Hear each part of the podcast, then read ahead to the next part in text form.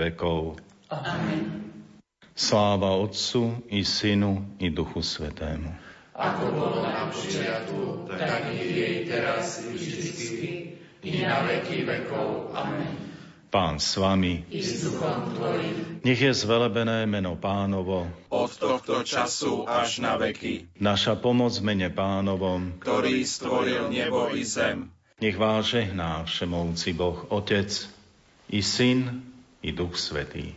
Amen. Ostávajte v pokoji. Bohu ďakujem.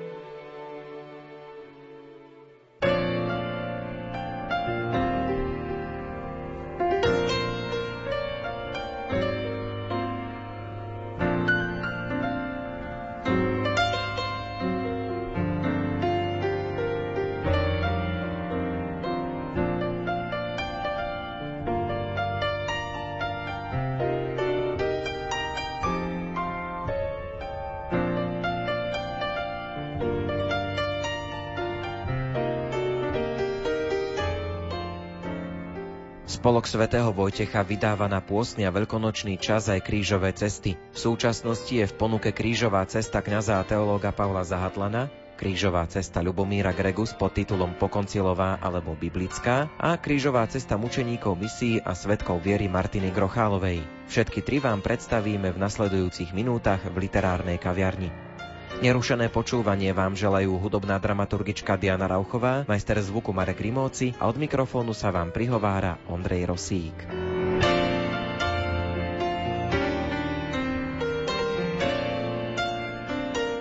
Minulý rok vyšla v spolku svätého Vojtecha krížová cesta kňaza Ľubomíra Gregu s názvom Pokoncilová alebo Biblická. Skôr než sa dostaneme k samotnej krížovej ceste, povedzme si niečo o histórii krížových ciest – hovorí kňaz Ľubomír Grega.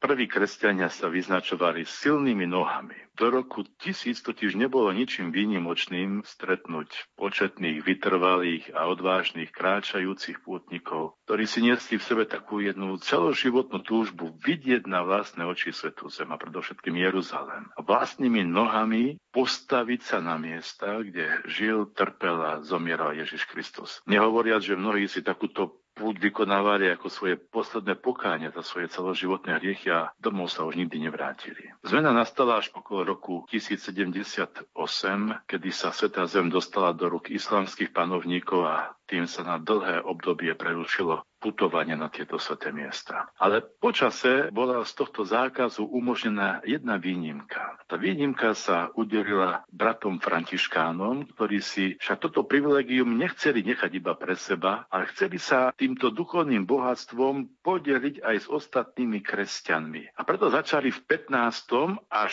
16. storočí praktizovať prvé pobožnosti, počas ktorých si veriaci pripomínali poslednú cestu Ježiša Krista s krížom až na Kalváriu a nazvali ju Via Crucis, cesta krížová. No a vtedy sa hovoria aj o prvých krížových cestách, ktoré sa obohatili aj tým, že sa začali znázorňovať buď obrazom alebo suchárským prevedením. A súčasne s kryžovými cestami sa začali stavať aj prvé kalvárie za mestami a dedinami, ktoré sa väčšinou situovali na blízke vrchy, priam fyzicky mali pripomínať veriacim námahu Ježišovho výstupu až nad horu Kalvária. Poprvýkrát použil slovo zastavenie anglický pútnik William Way v polovici 15. storočia. Putoval do Jeruzalema trikrát. Okrem toho, že si podrobne spoznámkoval tú svoju cestu, svoju púť, tak sa aj zamýšľal nad jednotlivými udalosťami krížovej cesty a rozdelil ich na niekoľko zastavení. A v tomto je krížová cesta charakteristická, že sa pri nej človek zastavuje. Nielen fyzicky, ale aj duchovne. Cesta, ktorá zastavuje cestu človeka.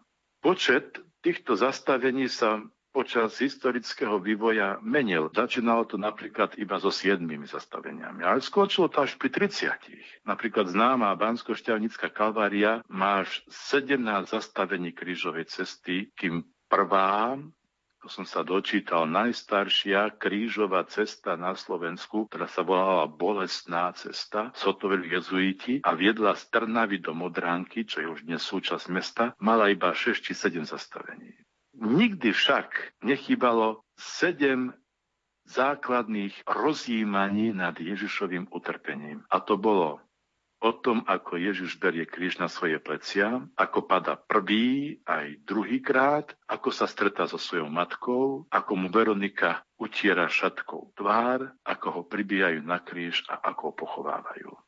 Toto boli také základné body, ktoré sa opakovali v každej krížovej ceste. Ten počet, ktorý máme dnes, ten je od 14. storočia a za to poradie klasické, ktoré máme od Pilátovho nádvoria až po pochovanie Ježiša Krista, tomuto ďakujeme španielskému Dominikánovi, blahoslavenému Alvarovi z Kordoby, ktorý takýmto spôsobom ustálil tieto zastavenia krížovej cesty. Nakoniec ešte spomeniem pápeža Benedikta XIV., vďaka ktorému zasa od 18. storočia storočia sa krížové cesty začali umiestňovať aj do kostolov, takže dnes ich môžeme nájsť takmer všade v rôznej umeleckej podobe. Dodnes sa nad niektorými zastaveniami aj diskutuje, keďže nie sú zaznačené ani v jednom zo štyroch evanieri, napríklad zastavenie o Veronike. Veroniku nikdy nenájdeme v evanieriu, ako mu podáva tú šatku, respektíve nenájdeme v evanieriu ani to, ako Ježiš padá pod svojim krížom. To znamená, že tieto uvažovania sú skôr postavené na úst ústnej tradícii ako na písomnej, ale vôbec neprotirečia tomu, že sa to naozaj mohlo stať počas tejto cesty smrti. Najznámejšia posledná pozemská cesta. Pre mnohých neustála životná inšpirácia, pre iných nepochopiteľné zlyhanie. Cesta, ktorá stále rozdeľuje ľudí na ochotných nasledovať Krista a na prizerajúcich sa. Pokúsme sa teraz vydať za ním aspoň vo svojom srdci. Takto začína krížová cesta Lubomíra Gregu. Na rozdiel od iných krížových ciest, táto má iné zastavenia. Je to krížová cesta, ktorú ešte v roku 1991 schválil pápež Sv. Jan Pavol II a ktorá sa vo svojich 14 zastaveniach opiera o písomné svedectva štyroch evanerií. Preto možno v nej okrem známych klasických zastavení, ako je Pilátovo odsúdenie Ježiša na smrť, či známa Šimonova pomoc a tak ďalej, uvažovať aj nad poslednou večerou z večeradla, potom prejsť do Kecemanskej záhrady, spýtať sa na svoju modlitbu, ďalej sa postupne zastaviť pri dvoch apoštoloch, zrádzajúcom Judášovi a zapierajúcom Petrovi, po stretnutí s nimi nabrať odvahu a stať s Kristom pred veľkňazskou radou, potom uniesť pohľad na jeho zbičovanie a trním korunovanie a celkom nakoniec po celej krížovej ceste sa postaviť pred prázdny hrob a mať skriesného Krista za svojim chrbtom, ako ho mala uplakaná Mária Magdaléna. Táto krížová cesta vychádza priamo z Evanieria a nás krok za krokom tou najťažšou poslednou časťou Ježišovho života, ktorú nazývame aj pašiami, teda opisom posledných Ježišových chvíľ pred jeho smrťou. Začala sa vlastne používať až v tom období po koncile, oveľa, oveľa neskôršia. Dá sa povedať, že v tejto súčasnej dobe, aj keď nebola až tak celkom známa, dá sa povedať, že za taký začiatok možno považovať 90. roky až by som povedal celkom prelomové rok 2000 a tak ďalej. Lubomíra Gregu pri tvorbe krížovej cesty inšpiroval majster maliar Ladislav Záborský. S nebojím majstrom Vladislavom Záborským, týmto známym maliarom svetla, som sa osobne poznal počas svojho trojročného kaplanského poslania Martine, kde som spoznával nielen jeho obrazovú tvorbu, ale aj jeho vnútorný duchovný svet. A čo ma najviac na ňom pútalo, alebo som obdivoval, to bolo jeho neustále meditovanie nad tým, ako to raz všetko skončí a, a keď to bude tam v nebi, keď sa s našim pánom raz stretneme z tváre do tváre. A pamätám si, ako som pred ním sedel a mi to takým svojským spôsobom rozprával, vtedy som sa mu pozeral do jeho tváre a z jeho oči akoby prenikalo také nebadané svetlo. Nebolo to nič mystické, skôr niečo také radostné, detské, až také šibalské by som povedal. Ako by niečo z toho veľkého Božieho prekvapenia vytušil. Doslova ako mal tak možnosť trošičku za tie dvere väčšnosti nakúknúť a zostalo mu to v očiach. A to, čo mu z toho nakúknutia zostalo, snažil sa vtláčať do svojich farieb. Aj keď určite tušil, že ani jedna farba nedokáže vystihnúť skutočné farby väčšnosti. To svetlo, ktoré vkladal takmer do každého svojho obrazu a ktoré zatiaľ ľudské oči ešte nevidia.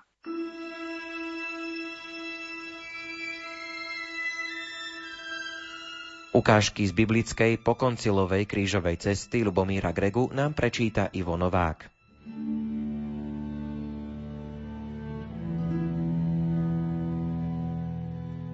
Štvrté zastavenie v rukách kňazov. Evanílium zaznamenalo, že celá veľrada a obaja veľkňazi celú noc hľadali niečo, čo by Ježiša usvedčilo. Čas sa nemilosrdne míňal a žiadne solídne obvinenie neprichádzalo do úvahy. Patová situácia. Najprv zatýkač a potom hľadanie viny. Zlo je už raz také, nelogické od začiatku. Zo života Pátra Pia sa zachovala jedna dramatická odpoveď na otázku, prečo sa tak často trasie, keď sa blíži k oltáru. Vy si neuvedomujete to veľké tajomstvo Svetej Omše? My kňazi sme tí vrahovia, ktorí denne zabíjajú Ježiša, aby ho ponúkli ako splátku za naše hriechy. Skutočne zdrvujúca odpoveď. Do konca sveta zostane Ježiš v kňazských rukách. Je to zastavenie, ktoré sa dotýka najviac nás, kňazov, Máme Ježiša v rukách, ukazujeme ho, obetujeme, dávame, ale aj pochybujeme o ňom, popierame ho, nemilujeme ho, zrádzame ho, zbavujeme sa ho. Pane, nech nie sme Tvojimi sudcami, ale Tvojimi priateľmi.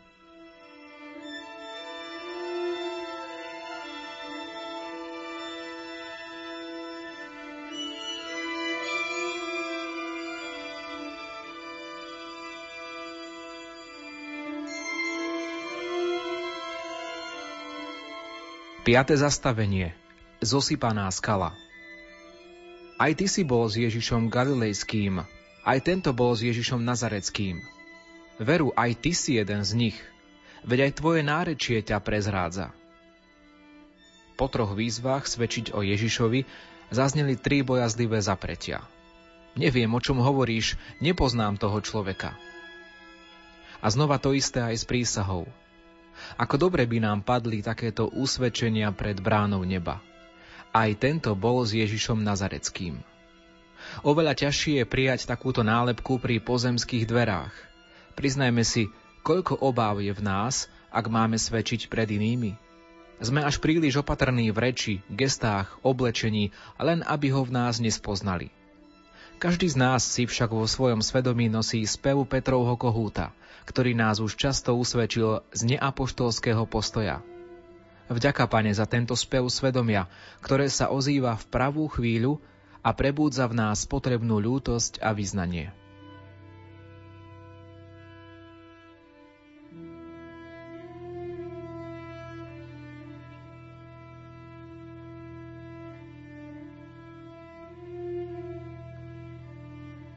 Šieste zastavenie Zmanipulovaný súd Skôr ako sa začal ten ponižujúci súdny proces, najskôr sa vzájomne pourážali žalobcovia a prokurátor.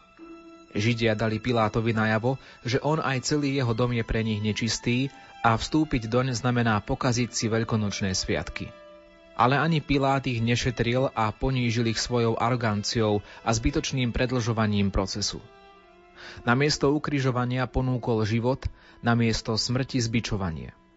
Chcel v nich aspoň trochu zobudiť ľudskosť a zobudil v nich ešte väčší hlad po krvi. Iba jedno chceli počuť. Hoden je smrti. A nie hľa človek. Ťažko sa dohodnúť tam, kde nie lásky. Zlo a nenávisť dokázali pospájať už mnohé ruky a presvedčiť mnohé hlavy. Lenže aj oni majú svoju záverečnú na tomto svete a v tomto živote. Život je možný a len vďaka láske a odpusteniu. História pozná veľa zmanipulovaných súdov s nespravodlivým rozsudkom a tragickým koncom. Ten posledný súd však bude v Božích rukách. chvála Bohu alebo škoda? Ako pre koho? Aj dnešný deň možno prežiť tak, že na jeho konci zaznie náš rozsudok. Chvála Bohu alebo škoda.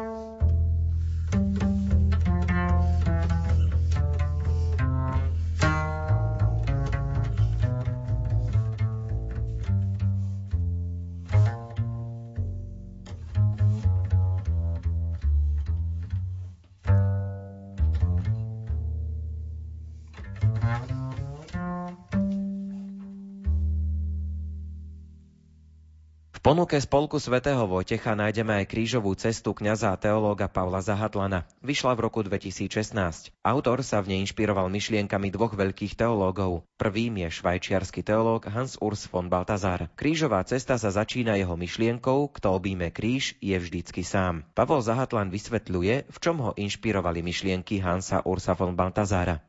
Hans Urs von Balthasar, tento švajčiarsky teológ rímsko-katolícky, ktorý žil v 20. storočí, narodil sa 1905 v Luciarne a zomrel 1988. Patril medzi veľkých teológov 20. storočia spolu samozrejme s Jozefom Ratzingerom alebo Karolom Ránerom. U nás na Slovensku je taký menej známy, ale v nemeckých hovoriacich krajinách teda je ozaj velikán katolíckej viery a teológie. On pôvodne neštudoval teológiu, ale študoval germanistiku a filozofiu a má taký zvláštny prístup k teológii, nie taký štandardný, taký klasický, keby som to tak jednoduše nepovedal. V Nemčine tomu hovoria, že je queer Einsteiger. Ten, ktorý pristupuje k teológii nie priamo, ale akoby naprieč, alebo tak zo šikma, alebo z boku. Tým sa myslí to, že pristupuje k teológii z pohľadu aj filozofie na základe štyroch základných transcendentálnych kapitálií filozofických. Rozvíja tú svoju teológiu, ktorá by sa dala označiť ako teológia krásy, pulchrum, to krásne, to pekné, teológia toho dobra, bonum, to si povedal, že u Baltazáre je všetko dramatické tam vidieť, že on je germanista, teda že on to dáva, to teologické uvažovanie do takých rozmerov klasickej štandardnej drámy. Potom teologická logika snaží sa to čo najlepšie uchopiť, dať to, čo sa odohráva medzi Bohom a človekom aj doslov, no a že to vytvára tú jednotu, to unum, to je to štvrté transcendentalium z tej oblasti filozofie. Jeho prínos, čo sa týka aj na poli teológie, je veľký, aj keď on sám o sebe hovorí, že on nie je ten, ktorý má za prvú úlohu písať knihy, ale že on sa cíti ako dušpastier, ako v Bazileji sa staral o študentov, dával veľmi veľa duchovných cvičení, čiže taký muž viery, muž, ktorý je veľmi vzdelaný. Jozef Ratzinger ho označil za azda najvzdelanejšieho muža 20. storočia. A na druhej strane je takisto, ako Jozef Ratzinger, veľmi takým pokorným a takým skromným robotníkom v tej pánovej vinici. Pavol Zahatlan sa vo svojej krížovej ceste inšpiroval aj myšlienkami Jozefa Ratzingera.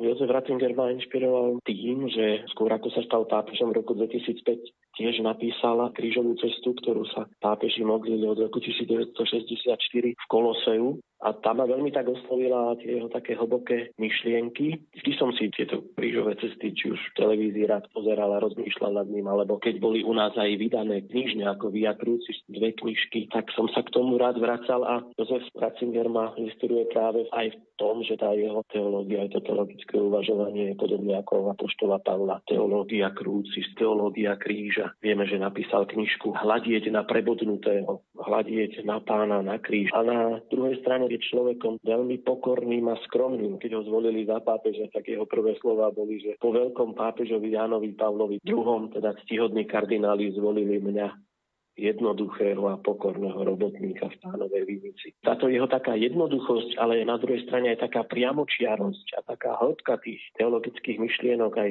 toho uvažovania o tej Božej záchrane a o tom Božom nasadení vzhľadom teda smerom k človeku a k vykúpeniu človeka keď nám daruje svojho syna a my ho teda aj v tej krížovej ceste teda sprevádzame na tej jeho poslednej pozemskej ceste smerom ku krížu, kde táto dráma vrcholí, to ma tak inšpirovalo. No, samozrejme aj celé jeho dielo, aj to logické uvažovanie kníh, ktoré napísal, to sú zdrojom ozaj veľkého, hlbokého poznania, ale aj ovocím jeho modlitby a rozímania.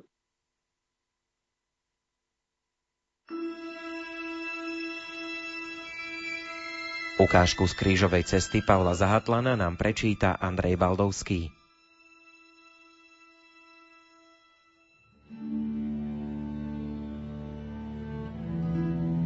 Siedme zastavenie, pán Ježiš druhý raz padá pod krížom. Naša arogantnosť, naše násilie, naše nespravodlivosti doliehajú na Kristovo telo. Tlačia, a Kristus znova padá, aby nám ukázal neznesiteľnú ťažobu nášho hriechu. Čo je to, čo dnes mimoriadným spôsobom zraňuje Kristovo sveté telo? Zaiste spôsobuje Bohu bolestné utrpenie útok proti rodine. Človek by chcel po svojom vymyslieť ľudstvo, upraviť gramatiku života, ktorú Boh naplánoval a ktorú si želal. Ak však chce stvorenie nahradiť svojho stvoriteľa, človek svojho Boha, tak je toto najpochabejšie šialenstvo. Kristov pád nám otvára oči a dáva nám opäť uzrieť krásnu tvár. Tvár svetej rodiny, ktorú všetci tak veľmi potrebujeme. Pane Ježišu, rodina je Božím dielom, ktoré si daroval ľudstvu a tým, že si v nej žil, sám si ju posvetil. Rodina je kolíska, kde sme sa narodili a kde sa neustále rodíme v láske. Pane Ježišu, Vstúp do našich domovov a daj nám pocítiť krásu z toho, že sme navzájom spojení v objatí života. Veď život napájaný Božím dýchom je duchom a dýchom Boha, ktorý je láska. Pane Ježišu, zachráň rodiny nášho mesta, nášho národa i celého sveta, aby sa zachránil život. Svetý Jozef a Panna Mária, orodujte za nás.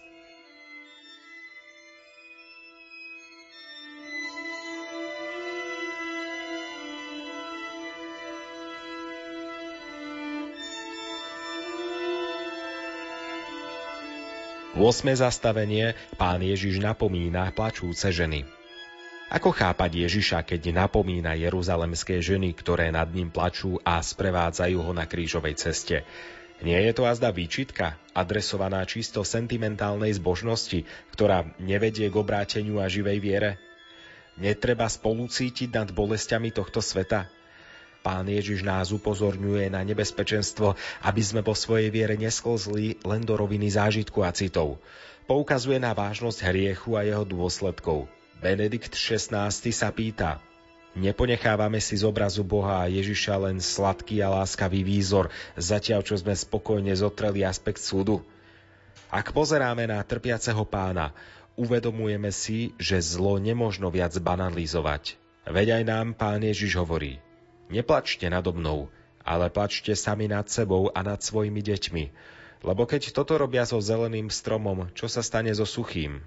Pane Ježišu, Ty nás voláš, aby sme zanechali podceňovanie zla, ktorým sa falošne uspokojujeme, len aby sme mohli naďalej žiť svojim starým životom. Ukazuješ nám vážnosť našej zodpovednosti a vystríhaš nás pred nebezpečenstvom, aby sme sa pred súdom neocitli neplodní a vinní.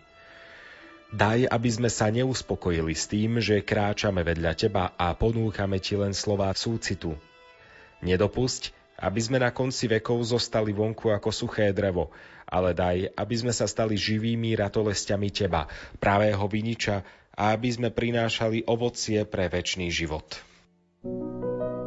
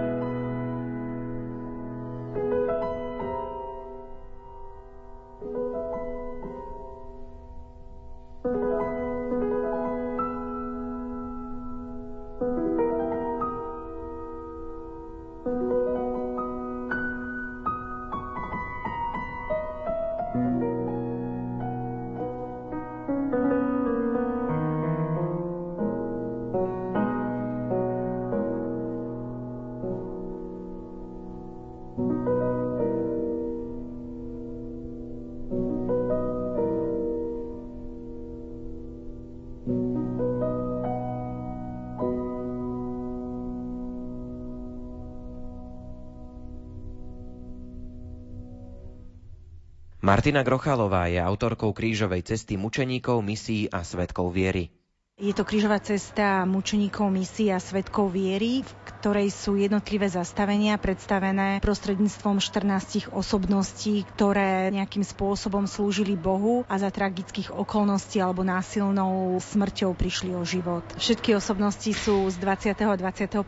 storočia. Je tam spomenutý napríklad Kristop Probst, ktorý bol aktérom protinacistického hnutia Biela rúža. Je tam spomenutý brat Roger Steze, Nisis Tibirín, ale sú tam spomenuté aj štyri osobnosti zo Slovenska, a to rehoľná sestra Veronika Rácková, ktorá zahynula v Južnom Sudáne, kňaz Jan Hermanovský, ktorého zabili v Rusku a je vlastne takým prvým mučeníkom 20. storočia v slovenskom kontexte. A potom sú tam dve misijné dobrovoľníčky, Danica Oleksová a Emília Biháriová, ktoré minulý rok v roku 2019 zomreli za tragických okolností v Afrike a obidve sa venovali charitatívnej misijnej rozvojovej práci. Spolok svätého Vojtecha v čase nahrávania tohto rozhovoru už intenzívne pracuje na ďalšej krížovej ceste. Keďže si Spolok svätého Vojtecha tento rok pripomína 150 rokov, rozhodli sme sa vydať aj výnimočnú krížovú cestu a to z pera francúzského básnika Paula Claudela v brilantnom preklade nášho slovenského básnika a prekladateľa Jana Švantnera s ilustráciami akademického maliara Miroslava Cipára. Pôjde v prvom rade o bibliofíliu, teda o veľmi výnimočné zberateľské dielo, ktoré ktoré bude vzácne svojim obsahom aj svojim spracovaním, ale túto krížovú cestu plánujeme vydať aj v užívateľskom vydaní, naozaj ako brožúrku krížovej cesty, ktorú sa budú môcť veriaci modliť v kostole. Je zo strany čitateľov záujem o krížové cesty v tom veľkonočnom pôstnom období? Práve v tomto období je o krížové cesty veľký záujem a myslíme si, že je to aj preto, lebo ich vydávame v praktickom formáte vo forme brožúrky, teda sú dostupné aj cenovo a sú veľmi praktické, pretože si ich ľudia môžu zobrať aj do kostola a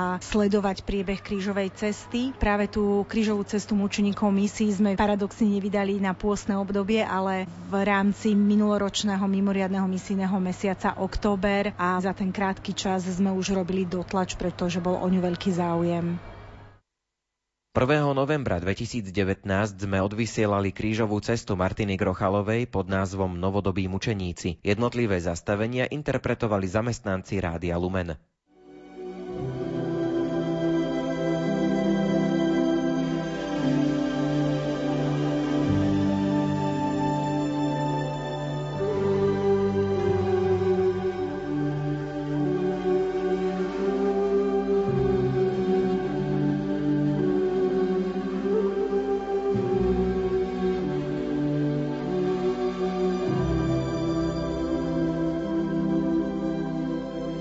Tretie zastavenie Pán Ježiš prvý raz padá pod krížom.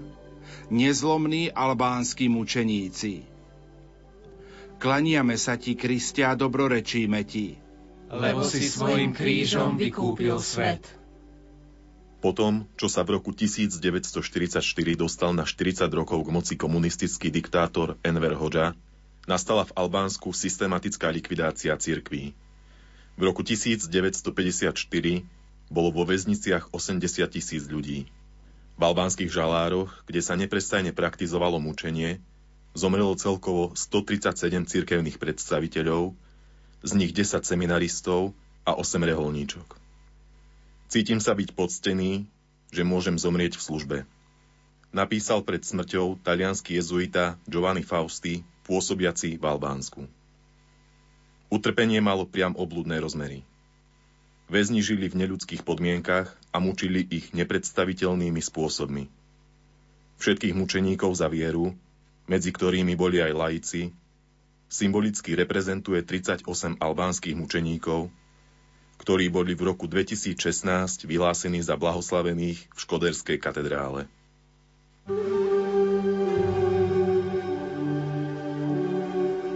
Po krutom mučení elektrickým prúdom pozbieral jezuita Daniel Dajany všetky svoje síly a napísal Odpúšťam tým, ktorí ma odsúdili.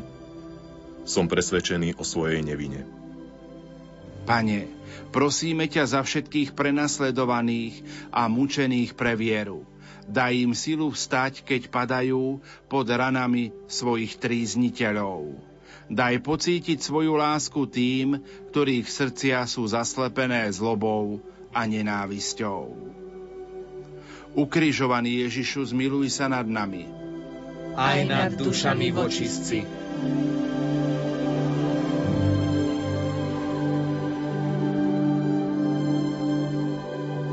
Štvrté zastavenie Pán Ježiš sa stretá so svojou matkou učeníčka a lekárka Veronika Rácková. Klaniame sa ti, Kristia, a dobrorečíme ti. Lebo si svojim krížom vykúpil svet. Sestra Veronika Terézia Rácková z misijnej kongregácie služobníc Ducha Svetého, rodáčka z Bánova, viedla ako lekárka zdravotné stredisko Svetej Bakity v juhosudánskom meste jej. V pondelok 16. mája 2016 okolo polnoci prevážala sanitkou rodiacu pacientku do nemocnice. Cestou späť ju prepadla skupina ozbrojených vojakov, ktorí ju postrelili. Po štyroch dňoch vo veku 58 rokov podľahla zraneniam v nemocnici v Kenskom Nairobi. Slovenská reholníčka najskôr 7 rokov pôsobila v Ghane, neskôr v Južnom Sudáne, kde sa rozhodla zostať napriek tomu, že to bolo nebezpečné. Ježiš tiež vytrval. Neopustil ľudí ani miesto, keď nastali problémy. Ako jeho učeníčka ho nasledujem v sile Ducha Svetého – Nemôžem opustiť ľudí v Južnom Sudáne, pretože ich milujem.